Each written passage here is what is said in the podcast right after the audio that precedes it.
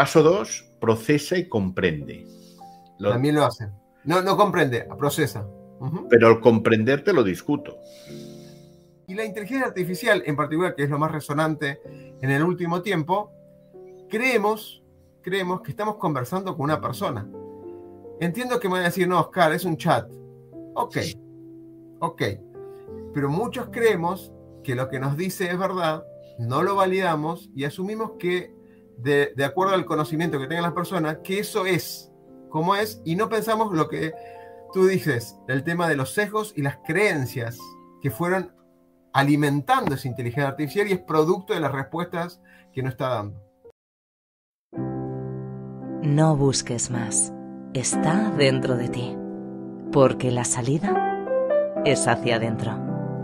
Bienvenido, bienvenida a Resignificando, el podcast que cada martes y cada jueves nos trae JM Gris sobre coaching, gestión emocional, crecimiento personal y lo que acontezca en la vida.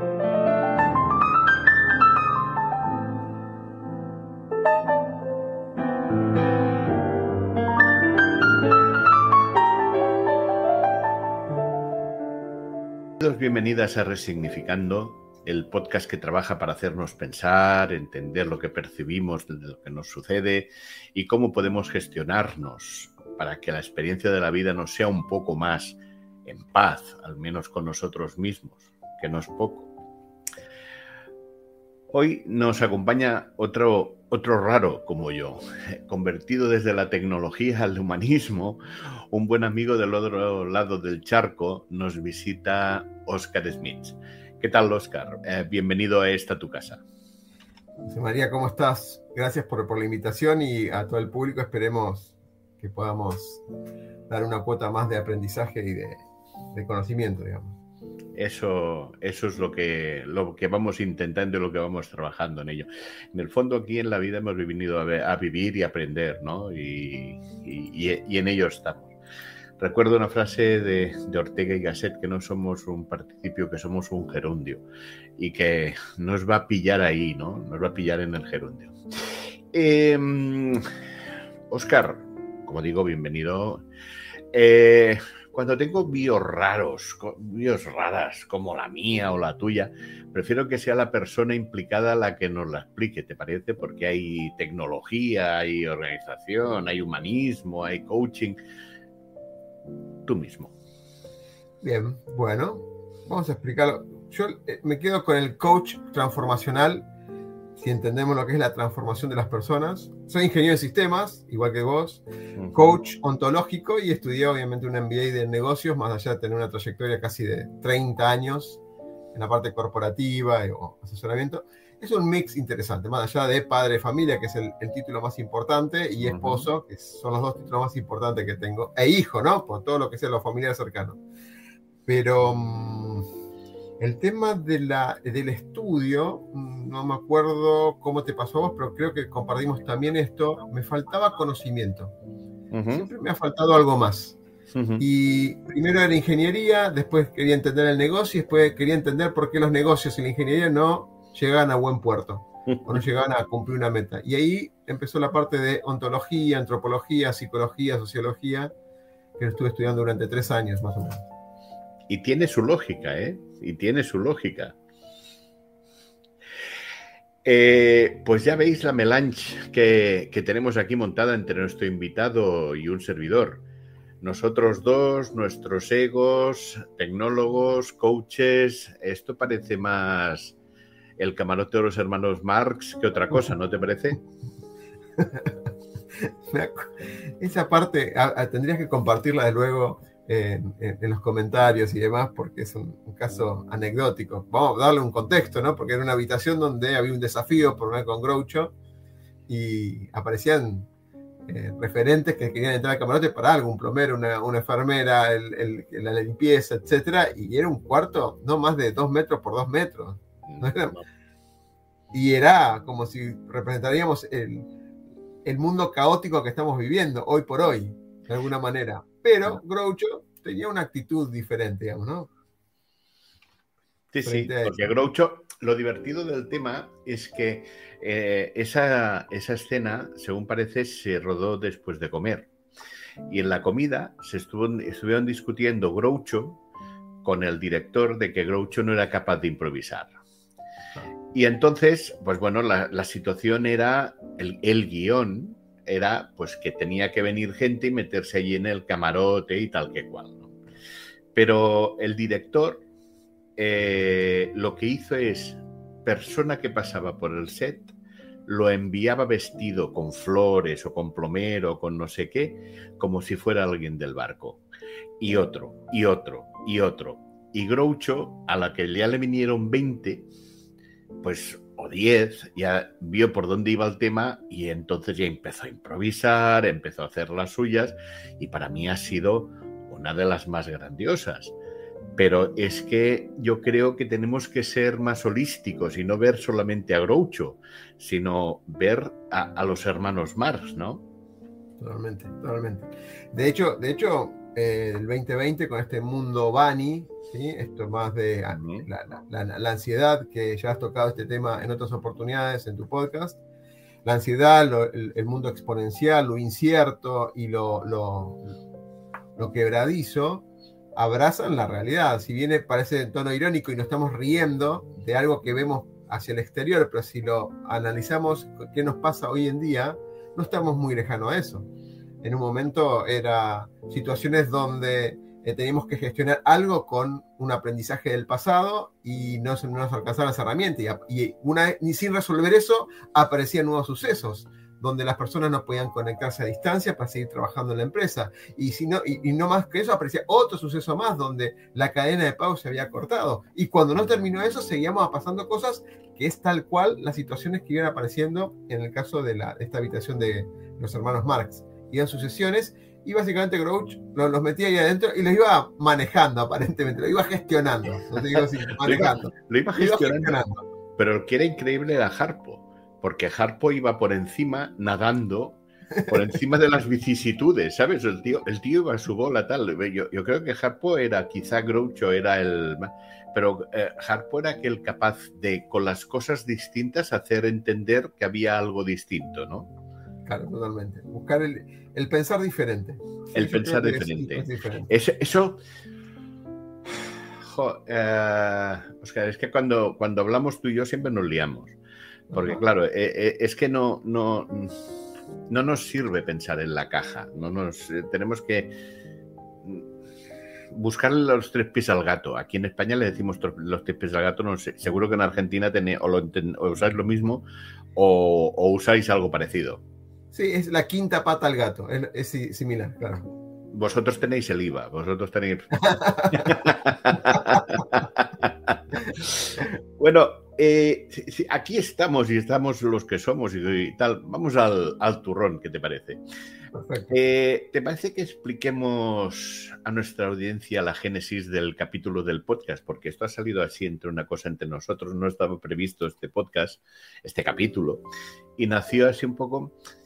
Yo es que, verás, eh, o veréis, porque lo tengo que explicar a vosotros porque tú lo sabes.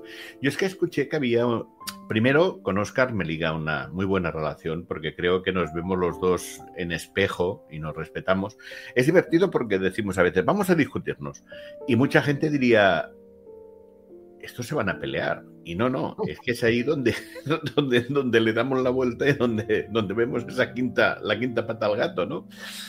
Y, y, y Oscar y yo quizá por el tema del tecnólogo y por el tema del, coaching, lo de la inteligencia artificial nos trae ahí de cabeza. ¿Eh? Sobre todo la palabra inteligencia, ¿no? Sí, bueno, eso de inteligencia no lo de artificial es artificial, pero lo de inteligencia es bueno. Aquí en el servicio militar, cuando terminabas el servicio militar, cuando era obligatorio, se le supone saber el valor se le supone. Pues aquí estamos, pero ya, ya, llegaremos ahí. Entonces escuché una disertación que era muy divertida y por eso le hemos puesto este título al... Muy divertida para mí. Eh, le he puesto este, este título a este capítulo de si la inteligencia artificial podía terminar en el diván. Así como, como habría los prompt engineers, los psicólogos de, de IAS, ¿no? porque se, planteaba si eh, la inteligencia artificial podía llegar a heredar nuestras creencias, nuestros sexos, si lo podía llegar a llegar a integrar. Y parece ser que ha habido esta charla o, esa discusión o mesa redonda, no sé, desconozco, por favor, si alguien lo ha oído, que, lo ponga en comentarios, porque así al menos veremos un poco el, contraste, ¿no? Pero aquí el tema es tú y yo, a ver qué pensamos, ¿no? Eh, con Oscar, como digo, tengo una línea punto a punto y vamos hablando de la información. Y tanto que pensaba que, oye, quizá que tenga sentido llevarlo a un capítulo del podcast y aquí está, ¿no? Eh, es decir, eh, le podemos pasar nuestros sesgos, nuestras creencias, nuestros modelos a la IA? ¿Tú qué opinas? Bien, vamos a, generar primero un contexto, porque si no vamos a expoliar lo que por ahí algo intuimos. Antes de explicar ChatGPT y demás, sabemos que todo se construye en base a datos, con lo cual los datos son los que conforman todo este conocimiento aparente que, tienen estas inteligencias artificiales. Ahora, ahora bien, pensemos un poquito de cuando se dispararon las redes sociales no hace más de 20 años, ¿sí? que fue por ahí el, disparador de todo esto. Y aquí hay dos líneas que tenemos que comprender y si no hacer consciente lo que vivimos en forma inconsciente, quizás, que es, esto fue disparador de una, una charla que dimos en un panel así como, ahora estamos hablando de dos, pero eran cuatro en ese momento, que hablábamos del metaverso, porque en su momento el año pasado era el crecimiento del metaverso cuando le hizo sombra a todo lo que es la inteligencia artificial a principios de este año. Hablamos de la humanización de la tecnología, donde el ser humano está de alguna manera tomando la tecnología como si es un reflejo, digamos, directo del ser humano y no es, no es que es una interfaz, que la, humanidad va más allá de eso, ¿no? Eso por un lado. Y por el otro lado, muchas veces estamos tomando como verdad como verdad muchas cosas que suceden y nos están pasando. Es una evolución tomada con pinzas donde nos va modificando la forma en que somos humanos. Entonces, por ejemplo, aparecen las redes sociales y de alguna manera pensamos que darle un like es decirle te quiero o te amo o estoy de acuerdo contigo por una foto. O si pongo un comentario estamos pensando que estamos conversando con las personas en algunos conceptos. Yo estoy ahí, yo sé lo que estás haciendo. No, no, no. Es una interacción con interfaz en el medio. Pues estamos acostumbrados y nos fueron moldeando todas estas tecnologías a la rapidez, la inmediatez, ¿sí? Y lo toma exponencial. Hay cosas que no podemos comprender porque el ser humano no, no comprende, si no se lo entrena, a pensar en forma exponencial. Está preparado para, para pensar en forma lineal. Lineal ocurre causa-efecto, no que la causa ocurrió cinco o seis instancias atrás y repercute de una forma extraña y no directa al presente. El otro tema es, obviamente, la movilidad que estamos viviendo, donde estamos cerca de todo, tenemos acceso a todo, pero no, no tenemos acceso a todos. Es decir, tenemos acceso a toda la información o todo el conocimiento, pero estamos alejados de todos, o nos aleja cada vez más al contacto, o un abrazo, o esta discusión que estamos hablando en particular. Y la inteligencia artificial, en particular, que es lo más resonante en el último tiempo, creemos, creemos que estamos conversando con una persona. Entiendo que me van a decir, no, Oscar, es un chat. Ok, ok. Pero muchos creemos que lo que nos dice es verdad, no lo validamos y asumimos que, de, acuerdo al conocimiento que tengan las personas, que eso es como es y no pensamos lo que tú dices, el tema de los sesgos y las creencias que fueron alimentando esa inteligencia artificial y es producto de las respuestas que nos está dando. Entonces, ¿es inteligencia eso? Indudablemente no. Es un boceto, es una un, algo que se parece ni siquiera al pensar, porque no piensa estos seres autómatas, sino que responden frente a ciertas reglas o modelos que se, con los cuales fueron entrenados, ¿no? Yo pienso que aquí tendríamos que, pensar en, el test de Turing, ¿no? Por, poner un referente, porque, nada es cierto ni incierto ni tal, pero ya Turing ya en aquel tiempo ya diseñó el test, eh, cuando diseñó la, máquina Bomb, ¿no? Entonces, pues eh, ya, ya, ya se olía eh, Turing de que podía haber un momento y he leído por ahí que ChatGPT ha pasado el test de Turing y, he leído que no lo ha pasado. O sea que aquí hay mucha. Porque, claro, ¿qué, es el test de Turing? ¿Para, cuán, ¿Para quién y para qué fue montado? ¿Y bajo qué concepto? ¿Y qué buscaba el test de Turing? Correcto. Em, e, en particular, obviamente, estaba eh, descubriendo si del otro lado había un ser autómata o si había una persona. Eso era el sentido. Hoy por hoy, hoy por hoy, en un montón de, ejemplos, tú lo has tocado la otra vez también el tema de la calculadora, cómo impactó en, todo el crecimiento y el aprendizaje, ahora sí, seguramente lo vamos a ahondar en otro ejemplo.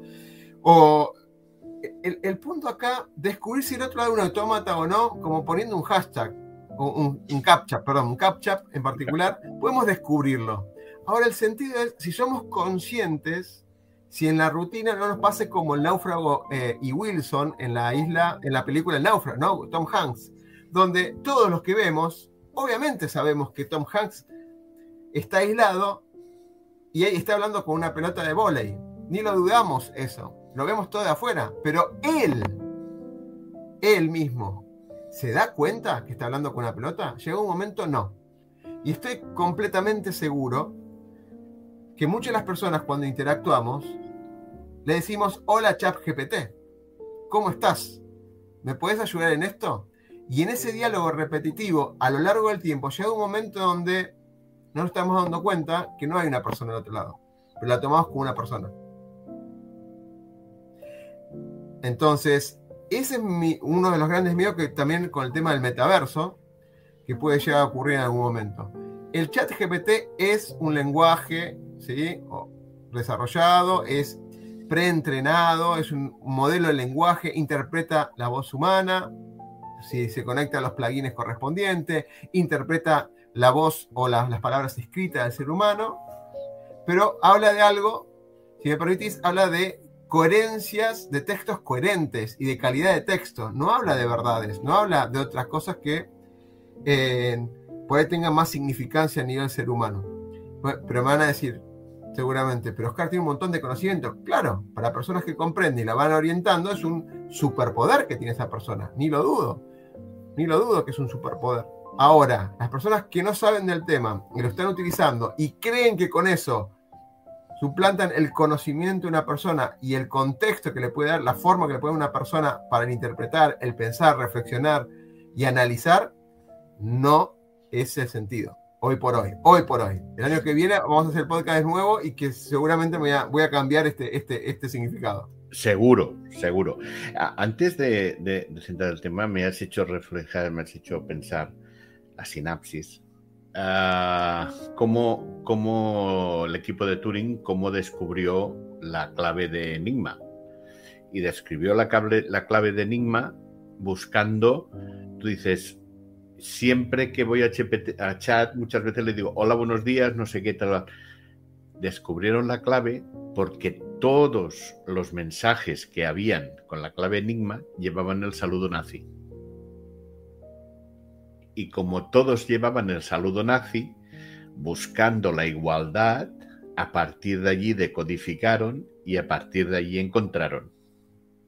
Claro, que fue una, como si fuera un token para un token. mensaje. Era, era, era, era, un digest. Eh, eh, al encontrar el digest de allí, dijeron, pues este, ahí está esto, pues a partir de aquí, a partir del digest de ingeniería inversa, y a partir lo hicieron. Y esos son los sesgos, esos son los que siempre estamos allí y tal. Pero aquí no hemos venido a filosofar, aquí no hemos venido a filosofar porque aquí vienen C-Levels y nos vienen y dicen, oye, pero eh, está, está muy bien y está muy interesante lo que estáis diciendo, pero ¿qué hay para mí? ¿Por qué, ¿Por qué está esto aquí? Yo, yo es que quiero poner una, lo que decía en la entrada, ¿no? Yo puedo usar ChatGPT para gestionar mi bolsa, los valores de bolsa. Y pienso, claro, en la bolsa es, en el fondo yo estoy jugando contra ti Cuando tú vendes es cuando yo tengo que comprar. Pero claro, si ChatGPT tiene todos nuestros sesgos, ¿quién eres tú y quién no eres tú? Y de ahí me viene, me asalta la, duda.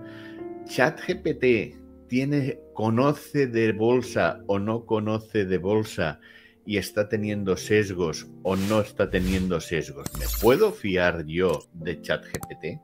Eso es lo que trato y lo que tratamos de, si no de discernir, de aclarar un poco en esta vorágine de tanta, de tanta información, ¿no, Oscar? Claramente, el, el modelo es un modelo de lenguaje basado en datos, con lo cual, de acuerdo a cómo han preseleccionado, preentrenado esos datos, va a conducir algunos elementos.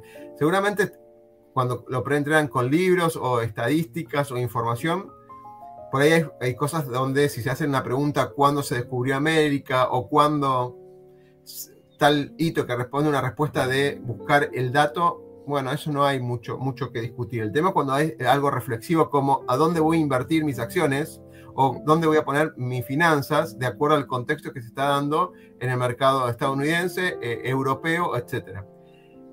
Ahora, la primera pregunta es, si eso es un conjunto de datos, ¿quiénes son los que seleccionaron esos datos y con qué criterio? Porque ese criterio filtra todos los sesgos universales.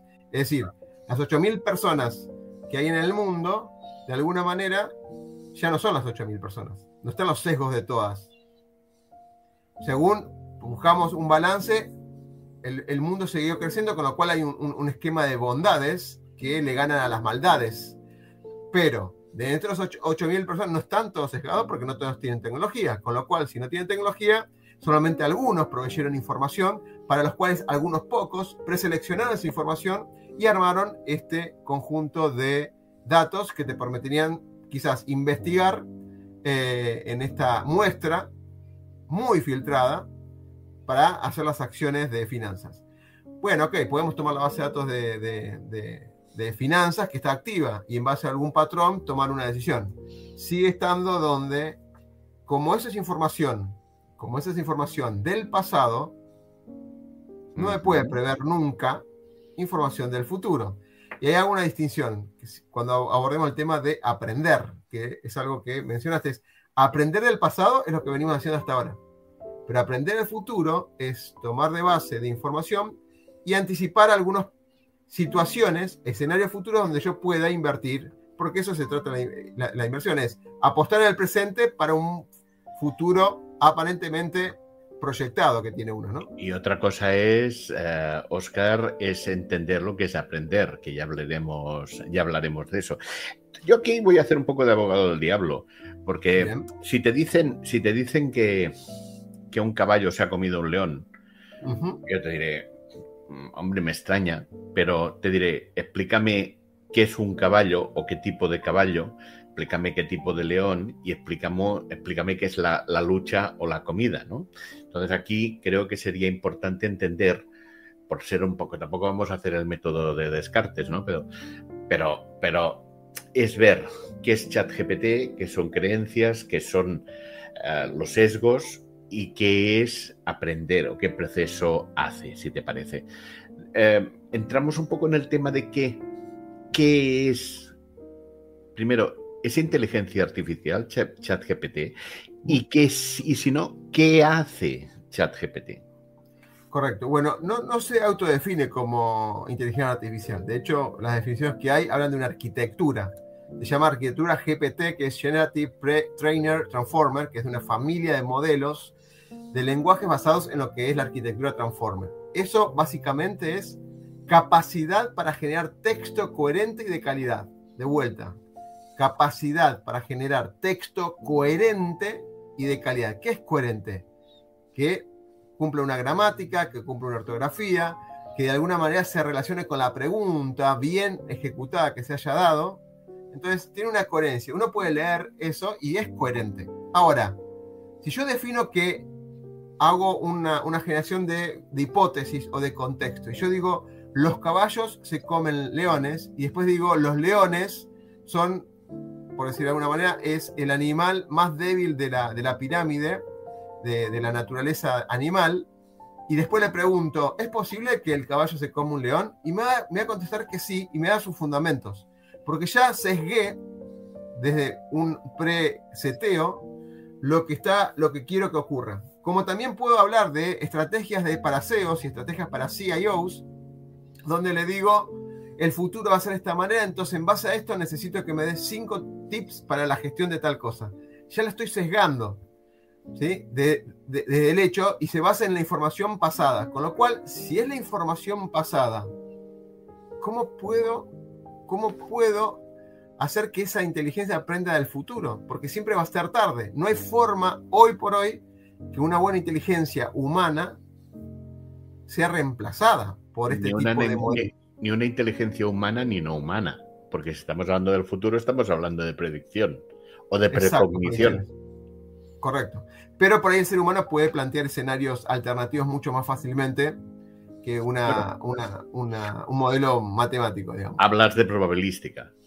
Probabilística eh, y, y no, porque el ser humano tiene una de las tantas virtudes que no puede ser reemplazado que se llama creatividad.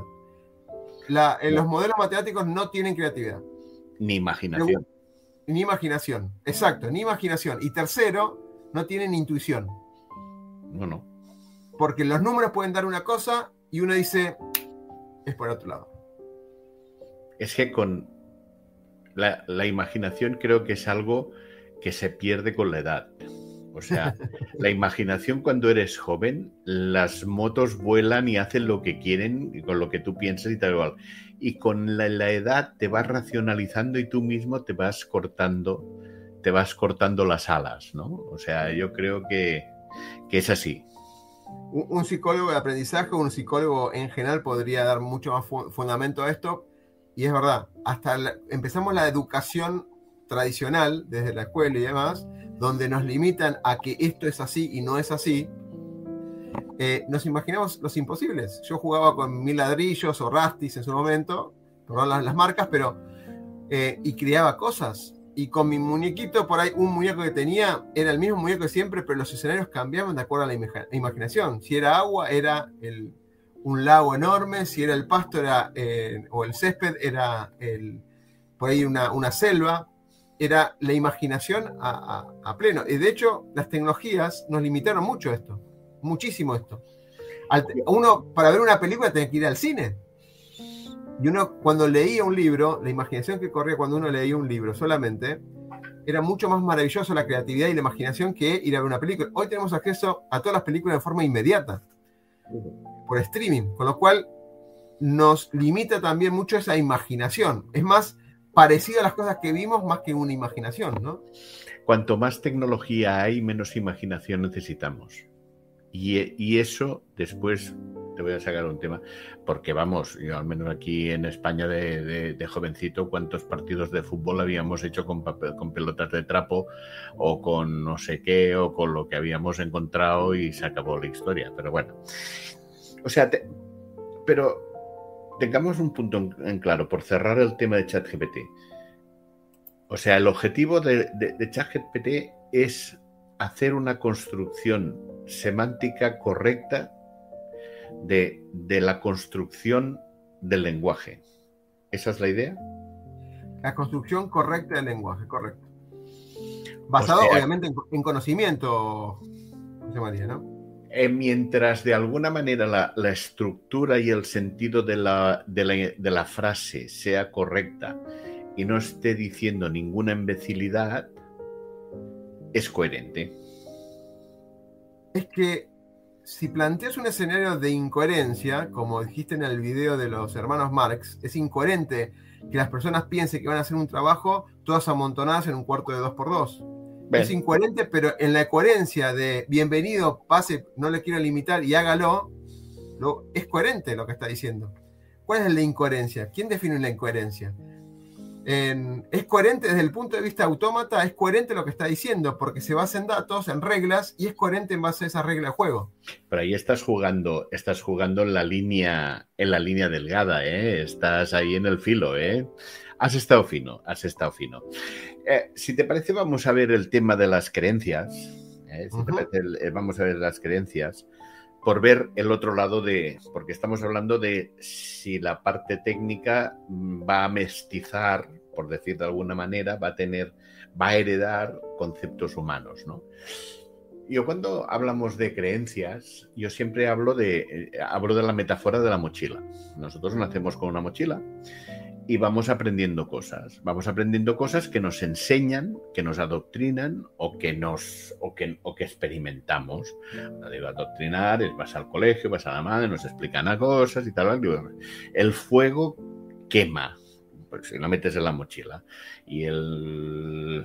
Pero un día encuentras que hace frío que te vas con los compañeros, te vas a la montaña y que sacan el fuego para calentar. Vas a coger la creencia y la actualizas. Dices, además de quemar, también sirve para calentar. Con lo cual, actualizas la creencia. Como coach, tenemos claro que lo fastidioso es cuando llevas esa mochila que no revisas y la vas llevando así y tú no sabes ni lo que llevas, con lo cual no sabes qué eres tú, no sabes que cómo estás comportándote. ¿no? Yo ahí entiendo eh, lo que son las creencias. Y para, para, para mí hay un punto que no tiene parangón, que es eh, el mito o la, alegoría de la caverna de Platón. Hmm. Eh, ese para mí es... ¿Y 2400 años? Varios, pero se repite, es la, sabiduría que hubo en esa época eh, se repite y se reutiliza todo el tiempo. Y, era así, eh, si no recuerdo es el libro sexto o el séptimo de la República. O sea, que imagínate, estaba en medio, es, un diálogo eh, en, medio de una, o sea, es algo, y, cuando te vas haciendo mayor y vas viendo las cosas y te das cuenta lo que ya había allí y que tú no, no eras consciente, es que te, duele, ¿no? Por, abreviar, eh, en el mito de la caverna, dice que hay una caverna, imagínate una caverna oscura, imagínate una pared y toda la gente, toda la gente está atada, pero está sujeta y solamente puede ver a la pared de enfrente. Y detrás de esa pared hay un gran fuego que ilumina la cueva y entre la pared de atrás y el fuego va pasando personajes y van pasando y llevan formas, llevan y van dando voces y dan gritos. Claro, la, la gracia es que las personas que están allí, lo único que han vivido, porque no han salido nunca de ahí, entienden que quien grita y quien tiene vida son esas formas, esas sombras pero no entienden de que verdaderamente eso hay una realidad detrás. Correcto. Y eso es la interpretación, que siempre, eso son las creencias, eso son la interpretación. La, vida no es lo que vivi, eh, nosotros, lo que nosotros vivimos es lo que nosotros entendemos de la realidad.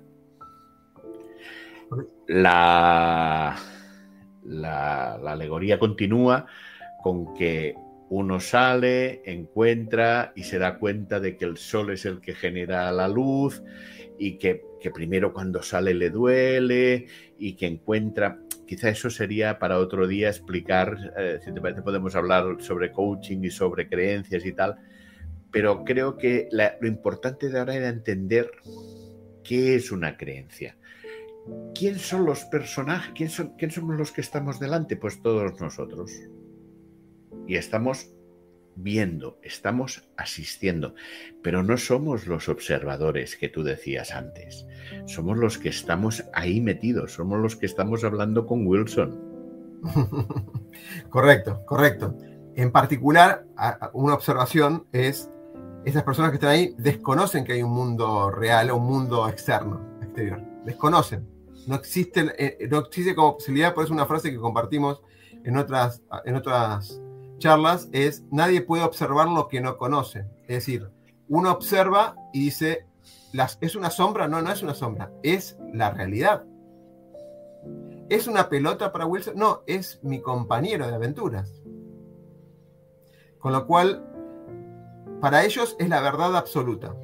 Por eso cuando uno sale y es un momento de quiebre, por eso cuesta mucho el cambio de mentalidad en las organizaciones, porque están acostumbrados a eso. Y ellos venían haciendo las cosas como venían haciendo, aprendiendo del pasado, y la pandemia cuando llegó, cambió las reglas de juego y no podían entender que cambiaron las reglas, porque no estaban preparados en su mindset. No. Y, no quería, y muchos no querían cambiar, porque no, querían salir de la cueva, porque le, le generaba o miedo, o sorpresa, o disconformidad, o lo que fuera. Su zona de conocimiento. Yo siempre, y tú y yo lo hemos hablado más de una vez, entendemos, y yo lo entiendo así y creo que compartimos, que la Matrix no existe, que cada uno de nosotros tiene su Matrix, que es su conciencia, de lo que eres consciente y ahí dentro tienes tus creencias, tus conciencias, tus, tus, tus, juicios, tus, tus, tus sesgos. Y esa es, porque más allá de tu conciencia, ¿qué hay, Oscar? Tenés un grado inconsciente, ¿no? Que es el, famoso eh, eh, domo invisible que nos rodea y no nos damos cuenta porque nos tiene que decir alguien algo, hasta, o salvo que pase algo puntual que nos produzca un quiebre, un quiebre emocional, un quiebre en, las razones o en los fundamentos que estamos utilizando. Entonces, en ese caso nos damos cuenta que o los anteojos que usamos o ese domo invisible nos estaba sesgando la realidad. Entonces, em, ahí en, particular, el darnos cuenta de eso nos puede generar una cierta emoción particular que nos puede inspirar a un cambio o estancar y, dejarnos en esa zona de confort donde todo ocurre menos el cambio, ¿no? Y hoy por hoy en mundos caóticos que cambian constantemente, no podemos quedarnos en eso y tenemos que estar preparados para, desafiarnos constantemente, ¿no? Es, es, este sentido que le estamos dando a esto, eh, eso es una inteligencia humana, es una inteligencia reflexiva, es una inteligencia donde si uno consulta las, las cualidades que se requieren en los puestos de acá en los próximos cinco años en la World Economic Forum, hablan de todas estas skills blandos y dos o tres que son muy puntuales, más técnicos, pero casi siete son skill, skill blanco. Uno de estos es la creatividad, otro es eh, el tema de la, comunicación, el entendimiento, ¿sí? la comprensión. No lo va a reemplazar una, uno de estos modelos matemáticos autónomos. Tú, sabes que me encanta, que soy que, que, que, trabajo mucho el DISC y DISC me encanta porque es una herramienta que nos ayuda a entendernos, a entendernos a nosotros mismos y tú conmigo y todo y yo y, yo con todos los demás, ¿no? Eh, ayer estaba viendo, no sé si era una lista de Forbes y tal, y estaba leyendo lo que tú decías. Decía, ¿qué es lo que más se va a valorar de skills and abilities en los próximos N años y tal que cual? Y el 80% eran soft skills.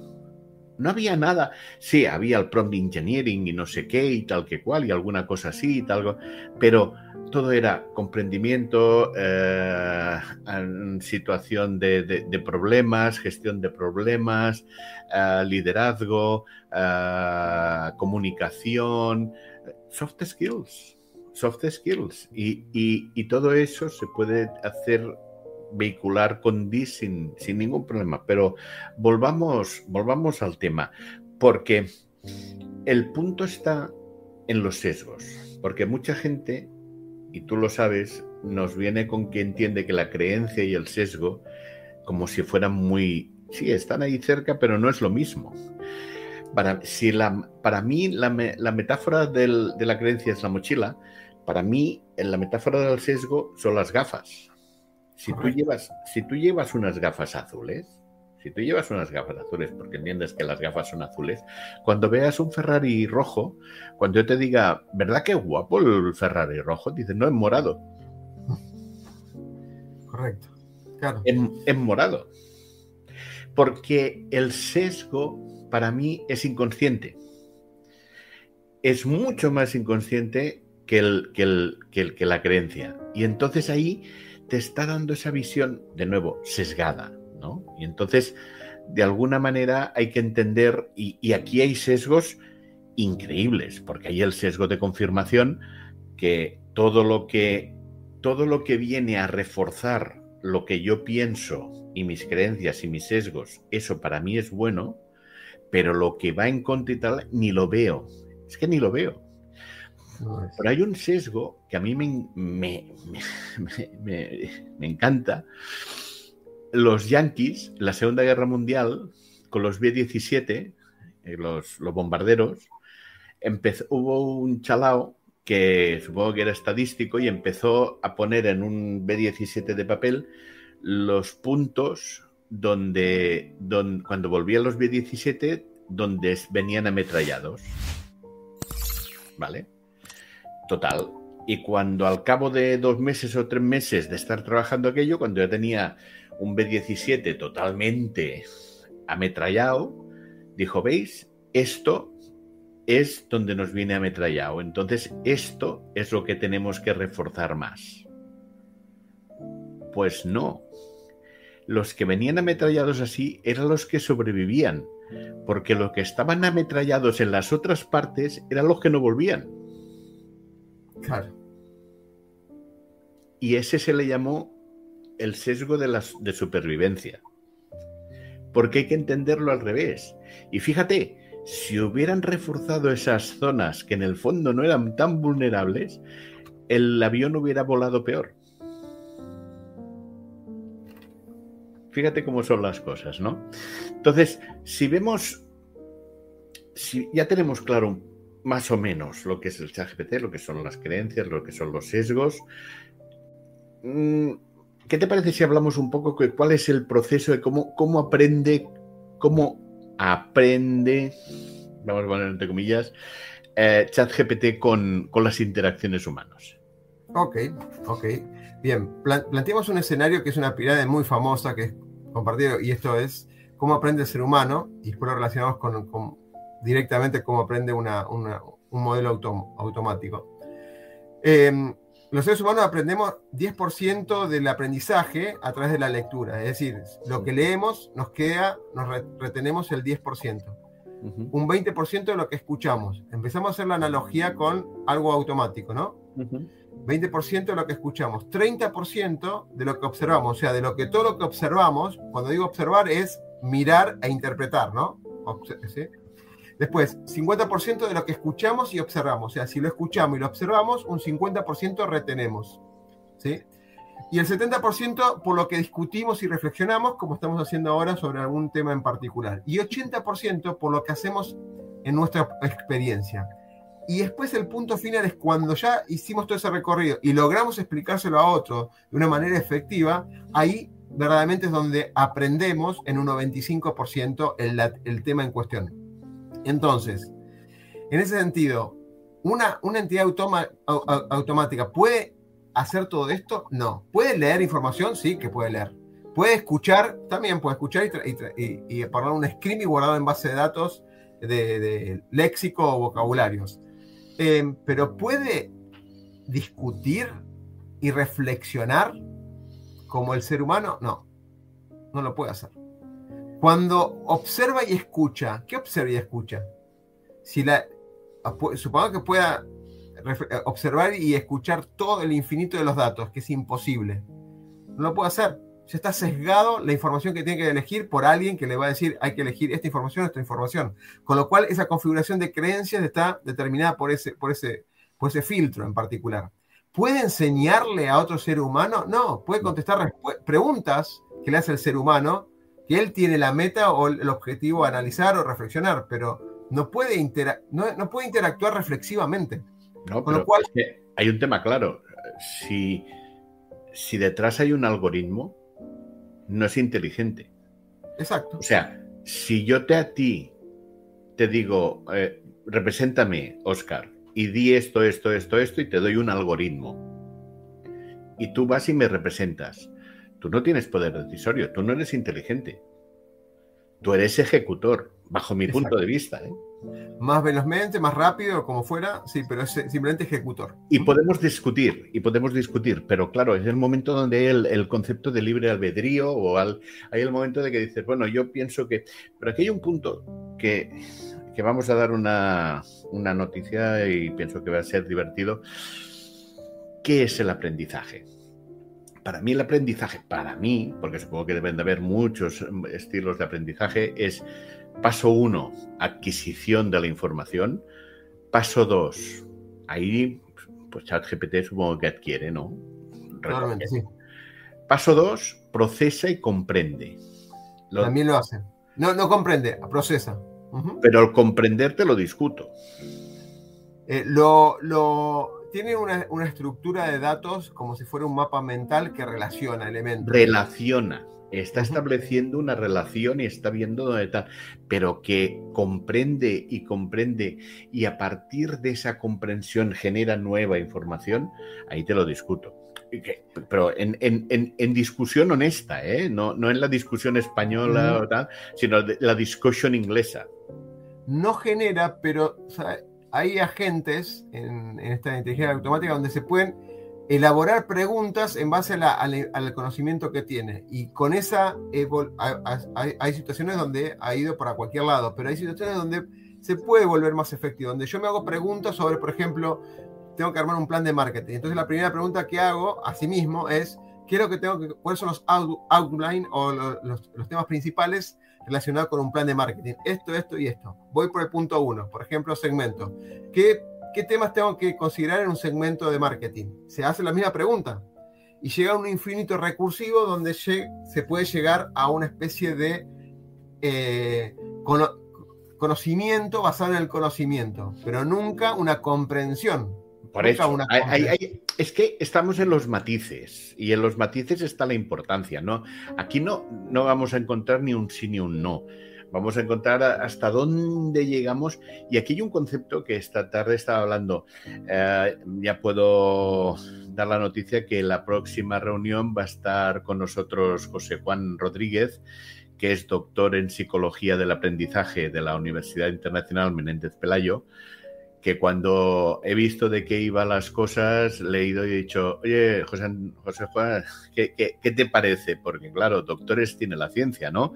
Mm. Y vas, primero, eh, creo que va a ser muy, muy bonito entender una, un psicólogo, un doctor psicólogo en aprendizaje, eh, hablando sobre ChatGPT, va a ser una, una cosa digna de ver.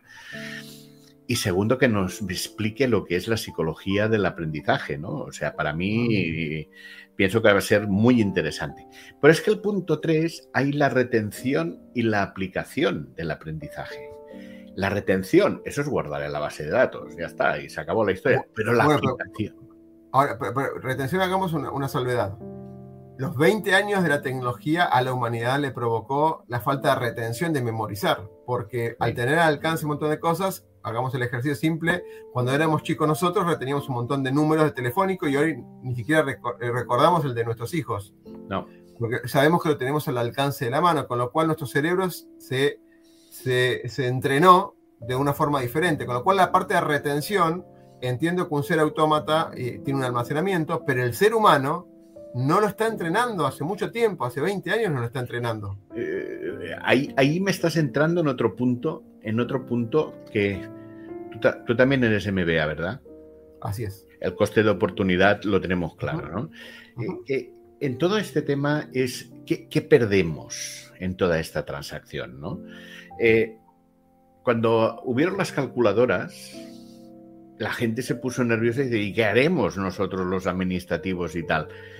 y vinieron las, las calculadoras y las tenemos por encima de la mesa, no pasa nada. Y vino Excel, Volotus 1, 2, 3 en primero, y, y, y también se ha... Y, tal. y ahora viene ChatGPT y también nos ponemos nerviosos. Pero hay una cosa que tenemos claro, es que hemos perdido nosotros. Porque a mí no me hagas hacer una raíz cuadrada, porque no sé por dónde empezar. Ni me hagas hacer una desviación estándar porque o, un interés compuesto, porque lo pondré en el Excel, lo tal, y me lo hace él y se acabó la historia. Y la pregunta que me hago, y esa es una pregunta directa al hígado, es, ¿qué vamos a dejar de hacer y qué vamos a olvidar con ChatGPT? ¿A pensar? ¿A preguntar? ¿A razonar? Eso está pasando ya. Es la gente piensa por interactúa. Es, y es como googlear antes y antes la, gente googleaba y copiaba y pegaba, por lo menos en mi fase académica con mis alumnos, hay muchos que copiaban y pegaban, no muchos, o sea, no lo quiero, esto, es, como que quería facilitar un, ejercicio y uno tiene las herramientas para ver si está ahí el tema de copyright y demás. El tema con la inteligencia artificial, el tema de copyright es bastante eh, complicado de determinar, determinarlo eso. Ahora, si una persona sabe cómo preguntarle a una inteligencia artificial, yo no estoy pensando, estoy sabiendo cómo hacer un prompt engineering, o sea, básicamente cómo saber preguntándole a una inteligencia artificial que estoy asumiendo que está toda la información ahí necesaria. Si yo no conozco, si yo no distingo si esa información es válida o no válida, lo que estoy haciendo es copiando y pegando y volviendo a preguntar sobre algo que ni siquiera puedo distinguir si es correcto. Con lo cual me, transformaré en una, en una persona que le pregunto una inteligencia artificial, con lo cual no estoy pensando. Porque a medida que evoluciona la inteligencia artificial, el ser humano que está en esa situación de preguntarle es reemplazado con un conector API a otra inteligencia artificial. Y desaparece nuevamente. Entonces estarás de acuerdo conmigo y lo, con lo que había un artículo que estaba viendo el otro día, que esto lo que va a pasar es que los profesionales, los más profesionales y más inteligentes van a ser lo más y los que son menos van a ser lo menos. O sea, se va a crear...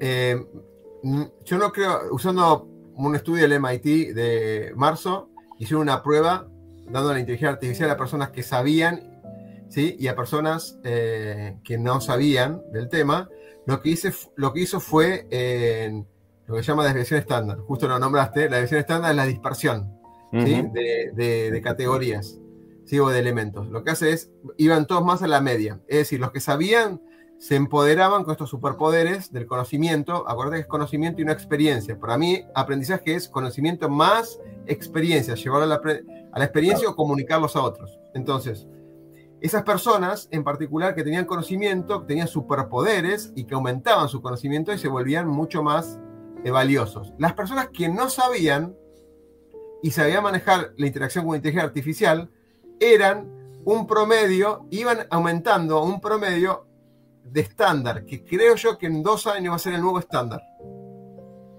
Es decir, las personas que no sabían, pero saben usar una inteligencia artificial y cómo preguntarle, al menos herramientas básicas, van a absorber gran parte del conocimiento sin la posibilidad de discernir.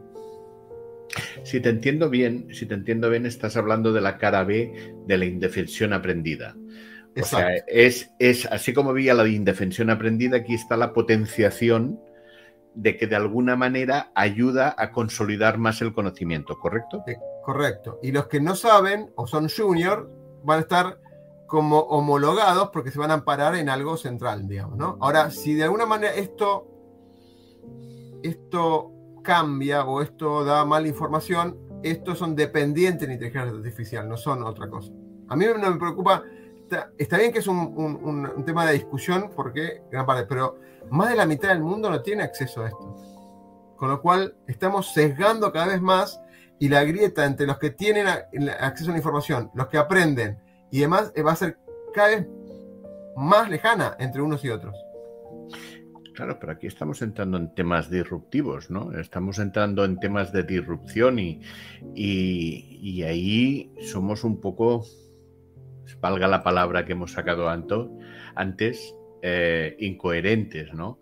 Porque el, el cerebro humano lo que intenta siempre es eh, economizar lo más posible y estar en la parte más confortable pero a la vez es que nos aburrimos muchísimo, ¿no? Entonces estamos siempre en la evolución, en la evolución, en la evolución, pero es que llega un momento que nos encanta la disrupción. Bueno, hay, hay, un tema de discusión. Vamos a aclarar unas palabras. el ser humano evoluciona naturalmente siempre, siempre. Con la interacción humana, siempre evoluciona. Algunos más, algunos eso Es, eso es casi orgánico. Organ, exacto. Es como un organismo, crece que se medra. nos ponemos viejos. Eh, medra. Sí. Ahora, la revolución ocurre cuando el estado de confort ya es intolerable. Es decir, la, intolerancia a, sentirse que es el día de la marmota, este, esa película donde se repite todo y parece que todo está dentro de un, un, contexto que tenemos control, pero tampoco evolucionamos. Entonces necesitamos el factor sorpresa. Con lo cual, la revolución que viene previo a la disrupción, la revolución es cambiar el crecimiento natural de esa evolución que veníamos teniendo. Ocurre una revolución cuando, no sé, desde nos separamos, eh, ocurre algo drástico en la familia, ocurre un incidente, una crisis, puede ocurrir algo de felicidad también, donde decimos tenemos que cambiar esto. Entonces acá hay una revolución, no digo ni, las revoluciones industriales, ni la revolución francesa, ni las revoluciones conocidas históricamente. No, no, es una revolución. Revolución. Es un cambio de paso. Correcto. Es el, pero la revolución ocurre dentro de los paradigmas y los conceptos de conocimiento que están actualmente eh, en, en el contexto. Yo crezco, me revoluciono dentro de ese paradigma. Ahora, la disrupción es distinto. La disrupción es algo más donde quiero romper con los paradigmas actuales, porque no me llenan, no me fundamentan, no me sirven. Así como en la matemática en ese momento estaban los, los números reales o los números, eh, los, números reales, y después pasamos a los números imaginarios para, para, para complementarlos en algunas cosas que no, no alcanzaban los números reales, también estamos la, la física cuántica y la matemática cuántica, que necesitamos ese contexto porque los números imaginarios tampoco nos, nos pudieron dar respuesta. Entonces, cuando la... Ah, perdona, ¿eh? Hablar contigo a veces me hace saltar los... ¿Tú has oído hablar del mundo 25? Sí, claro, claro. Es la cara B. ¿Pero, pero qué te hice yo para, ir, para que saltes al mundo Oye, aquí, aquí nos hemos metido. Yo, yo no te he traído, o sea, eh, después vas a cobrar y vas a recibir. Pues, o sea, que yo no, pero yo no te. Me has hecho saltar el, el, tal cuando decías, cuando el disconfort, digo, es que el confort también nos va a traer la decrepitud. Para los que no han oído hablar, ¿era el mundo 25? que, hicieron el, e, ese eh, ensayo con ratones, con 200 ratones, y los pusieron en un sitio que le pusieron, hicieron varios intentos y este era el mundo 25, y les daban todo.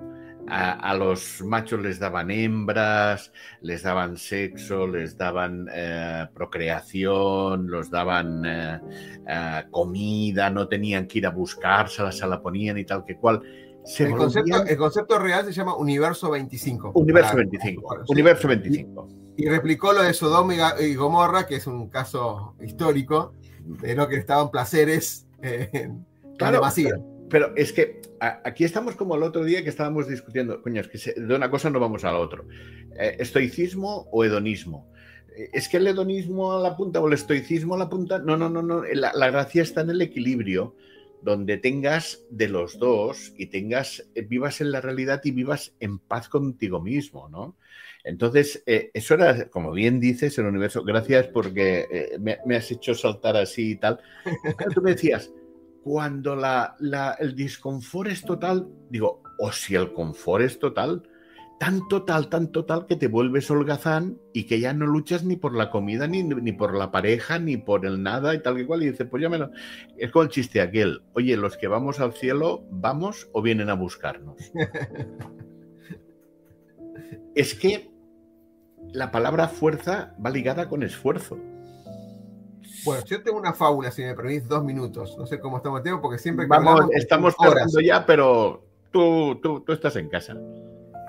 Eh, porque tiene mucho que ver con, por ahí, un concepto que llama, que tú lo conoces en los modelos de, eh, exponenciales que llama la desmaterialización, y tiene que ver con, con esto. Básicamente, lo voy a contar rápidamente, un, un, ratón, ya que hablamos de ratones, ve un frasco lleno de semillas y dice, bueno, esta es la panacea. Se sube al, al frasco, está hasta el tope, y dice, estoy acá.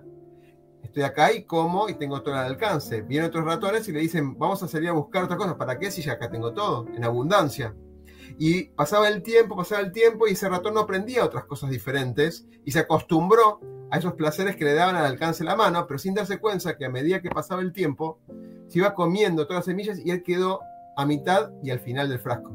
Y llegó un momento, llegó un momento donde, si bien los ratones de, afuera le habían dicho y los miraba, llegó un momento que no sabía qué hacer, porque no tenía alternativa. Y lo peor de todo no es eso que el darse cuenta que no tenía que hacer, sino que ahora, estando adentro del frasco, debía vivir por la buena voluntad o la mala voluntad de algunas personas que le iban tirando lo que podían, lo que querían desde afuera. Y eso estamos viviendo en muchas partes de la sociedad, hoy por hoy, donde no estamos pudiendo elegir porque nos acostumbrados a esos placeres de la comodidad y ahora no podemos ser creativos, imaginarios y un montón de otras cosas de la noche a la mañana. Esa, entre comillas, pérdida de tiempo y esa necesidad de la rapidez, de aprender rápido, no existe. No existe. Y lamentablemente esta sociedad, y en muchos, lo digo en muchos directores y en muchas cosas, piensan que tiene la solución mágica para cosas y es un entrenamiento que hay que hacer de todo su equipo y de, su mentalidad también, ¿no? También, ya de paso, eh, comento de que hoy he estado hablando con, con un par de personas que nos va a traer eh, desde una escuela de, Fuerzas Armadas, nos van a dar eh, explicaciones de las nuevas líneas de liderazgo que están implementando desde estos niveles. Y fíjate que en, en instituciones que quizás son más tradicionales y tal están entrando en el tema del liderazgo y, de, y del equipazgo, de, de, la, de la gestión de equipos más tipo Scrum, más autogestionables. Autónomos, claro, más autónomos, colaborativos y demás, correcto. No hay más, no hay más. Quedamos en tablas quedamos en tablas y esperamos que José Juan no, desempate. El desempate. No, no vamos a, no, no, ni, somos el burro ni el tigre que hablaba del pasto verde ni tal. ¿eh? No, no, vamos a, no, el pasto azul, el pasto azul. El, pasto azul, el pasto azul, el pasto azul. Y, y, el león le dice es azul y tú además pringas. Ese cuento es terrible. Eso lo explicaremos el próximo día y lo, hablaremos con José Juan. Eh, te emplazo, te invito a que cuando venga José Juan también estés y así entre los tres pues montemos el desempate. Y bueno, no puedo terminar sin decir aquello de la frase de que recordar, bueno, primero gracias por vuestro tiempo y recordar que la salida es hacia dentro. O sea, mm, el que mira hacia afuera sueña y el que mira hacia adentro despierta. Y Carl Gustav Jung lo tenía claro. Totalmente, totalmente, es así. Y siempre, siempre aprendo un montón en, en, esta, en estas charlas, porque no es una cuestión de afirmaciones, sino de reflexiones, lo que estamos haciendo, y ayuda a, a reforzar por algunas creencias, ¿sí? que por ahí uno, como dijiste al principio, reforzar algunas creencias que siguen siendo válidas, pero siempre teniendo en cuenta que en cualquier momento puede cambiar. Con lo cual, escuchando y compartiendo, podríamos reevaluarlas esas creencias. Total, y te lo digo con la mano en el corazón, hablando con personas como tú, me generáis más dudas que no informaciones. Dudas que me llevo, que son grandes preguntas que me llevo y me llevo para dar en la vuelta y para dar, oye, pues aquello que dijo, mira tú, qué tal, qué cual. Y no son dudas de, sino sencillamente decir, hay otra gente que lo ve desde otro punto de vista. ¿Por qué será? Eso es importante. Las salidas hacia adentro. Querido Oscar, estamos en contacto. Un fuerte abrazo. Un abrazo grande para vos y toda la audiencia. Gracias. ¿eh? Venga, un abrazo. Chao.